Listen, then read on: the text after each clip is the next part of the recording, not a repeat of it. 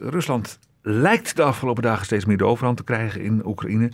Ze boeken belangrijke terreinwinst in eh, de Donbass. En volgens president Zelensky van Oekraïne heeft Rusland nu ongeveer 20% van Oekraïns grondgebied in handen. Uh, en sterven er tussen de 60 en, en 100 uh, Oekraïnse soldaten dagelijks, heeft hij ook gezegd.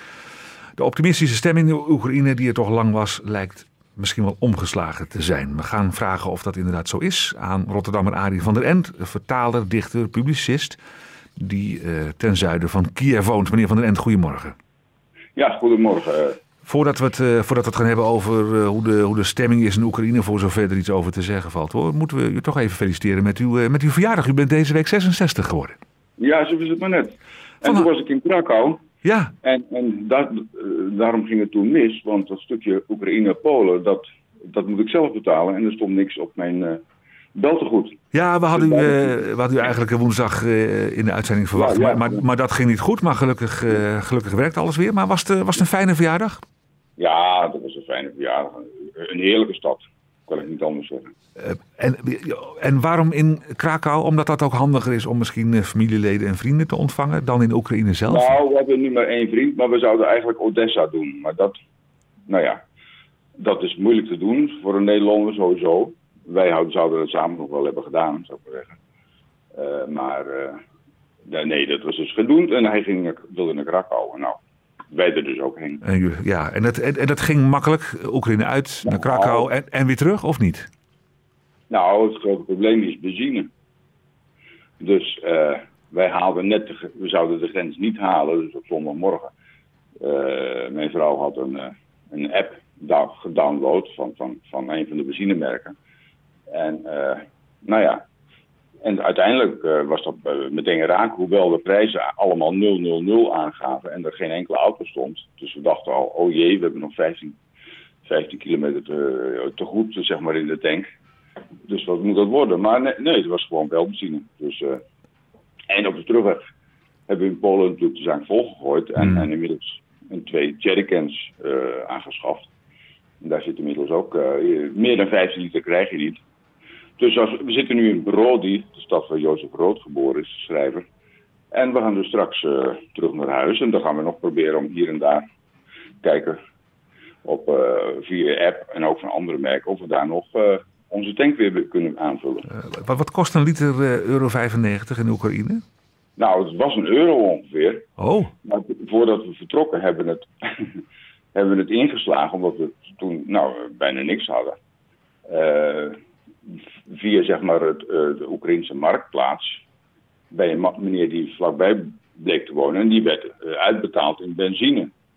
Dus die verkocht dat, uh, nou ja, die verkocht dat tegen de heersende, ja, zeg maar zwarte marktprijzen bijna. En dat betaalden we 2,50. Mm. En gisteren betaalden we aan de pomp zeg maar ongeveer 1,50. Nou ja, een euro, 1,50, dat zijn prijzen waar wij hier in Nederland van dromen, meneer Van der End. Uh... Ja, misschien, misschien ja. Ja, ja zeker. Ja. het was het nu eigenlijk maar 25% duurder dan het, dan het voor de oorlog was. Ja. Maar ja, je moet het met een lantaarntje zoeken. En, en het bleek, het was het merk Okko, dat kennen jullie geloof ik. Nee, dat is in Nederland helemaal niet. Het zegt, het zegt mij niks in ieder geval, nee. Nee.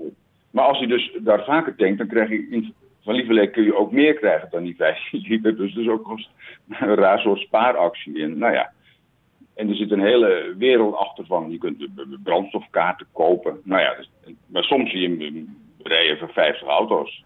En soms is het alleen gisteren een auto die dan vraagt van, is er ook diesel? Nee. Nou ja, dan moet je dus ergens anders zijn voor diesel. Gas is bijna overal.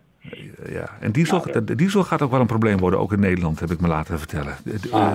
uh, de diesel wordt meer een probleem op, uh, op de korte termijn dan, dan euro ah, 95. Nou ja, tot zover. Benzine is, is, is, is, is ja, naast de, de rampspoed van de oorlog zelf, is dat zeg maar het, uh, nou ja, waar de mensen zich mee bezighouden. Ja.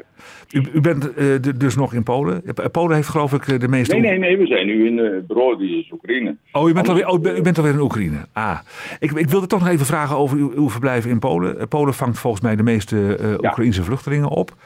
Wat, ja. wat, wat, wat, wat, merkt u daarvan? Nou, mijn vrouw heeft betere oren uiteraard dan ik daarvoor.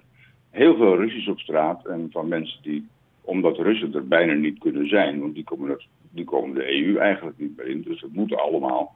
En dan zie je soms ook wel aan dat het moeders met kinderen zijn en zo. dat moeten dan Oekraïners zijn. En die, maar dat ze veel, veel al Russisch spreken, dat komt omdat aan, dus uit het oosten natuurlijk van, van Oekraïne komen, veelal. En omdat de stedelijke bevolking uh, veel al Russisch spreekt, in het oosten vooral. Dus het is niet zo gek dat je dus, maar heel veel Russisch op straat in, in, in, in Krakau. En, en, vlaggen zie je dan hier en daar. En op het Mickiewicz, het Nationale Poolse Dichtermonument, uh, worden op gezette tijden van de dag wordt het Poolse en het Oekraïense volkslied gezongen en vlaggen gezwaaid enzovoort. Worden ze, nog, worden ze nog steeds met open armen ontvangen? Uh, ja, dat, want ik, wel. Ja, geen vermoeidheid uh, onder de Polen of van, nou, nou ja, we, hebben er nu wel heel veel, het is wel een keer genoeg zo? Nou, niks van gemerkt, nee. Nee, sowieso. Is, ik, ik, was er vijf jaar geleden uh, voor het eerst en het laatst. En, en dus er is zoveel veranderd zeg maar, nou ja, voor een toerist dan, die niet, misschien niet dieper kijkt dan, dan, dan, dan, dan wat hij op straat aantreft, hoewel ik wel een culturele toerist ben. ze zijn veel vriendelijker geworden. Het is, het is echt een, uh, nou ja, het, het, ziet eruit als Nederland, zou ik zeggen, maar dan uh, met een andere architectuur uiteraard. Mm -hmm. Maar, uh, dus ja, nee, nou, mijn vrouw die, die houdt toch wel een beetje van eclectische kleding. En toen morgens gingen uh, ontbijten een paar dagen geleden. Toen werd zij eigenlijk aangezien, en ik dus meteen ook maar. Ik kleed mij ook vaak eclectisch. Zoals de Oekraïnse vluchtelingen. En nog, nou, dan konden we uh, gratis iets krijgen. Kijk. Dus er, zijn allerlei acties om. Uh, en de stad, nee, de stad is uh, buitengewoon gemoedelijk. En, en nee, nou, gelukkig, gelukkig maar. Eclectische kleding, dat je alles een beetje bij elkaar zoekt. En, dat dan, ja, of, en of dat dan te combineren valt, nou ja, goed. Eh, merkt u, eh, meneer Van den Ent, ja, ik, zei het, ik zei het in het begin. Wij hebben hier het idee dat de stemming een beetje begint om te slaan in, eh, in Oekraïne. Nou, de, de, oorlog dreigt toch echt lang te gaan duren. Er worden zware verliezen geleden, ook aan de Oekraïnse kant. Zelensky die zegt, ja, 20% van ons grondgebied is inmiddels al in handen van de Russen. Merkt u dat ook? Nou ja, ik merk het vooral aan, aan. Ik heb het al vaker over de schrijver Koert Kof gehad. En die, die schreef, uh, nou ja, laatst een stuk. En de, inderdaad, met, met deze soort bijna wanhoop van uh, help ons harder. En ik moet ook, zoals hij dat dan zei, ik moet proberen optimistisch te blijven. En af en toe, nou ja, valt dat weg, dat optimisme. Dat herken ik ook wel, want je kijkt dan natuurlijk elke keer naar de headlines. Ja, en als je er een paar achter elkaar hebt die niet, uh, waar niks positiefs in zit, dan ben je natuurlijk geneigd om het hoofd een beetje te laten hangen. Uh, maar ja, nou ja, en dan lees je weer mensen die natuurlijk zeggen, ja, zo gaat het altijd in een oorlog. Je kunt niet alle slagen winnen. Nou ja. En, en, en, de, strijd, en de strijd is nog niet gestreden? Uh, nee, helemaal niet. Nee. Nou ja, en ja, nou, ik geloof dat het de, beste verwachting is. Eh, eh, Rusland wordt, gaat hard getroffen worden, zo'n beetje echt in de zomer. Ik las net toch dat 90% van, van, van wat fabrieken maken, daar hebben ze de westerse dingen voor nodig en die zijn er niet.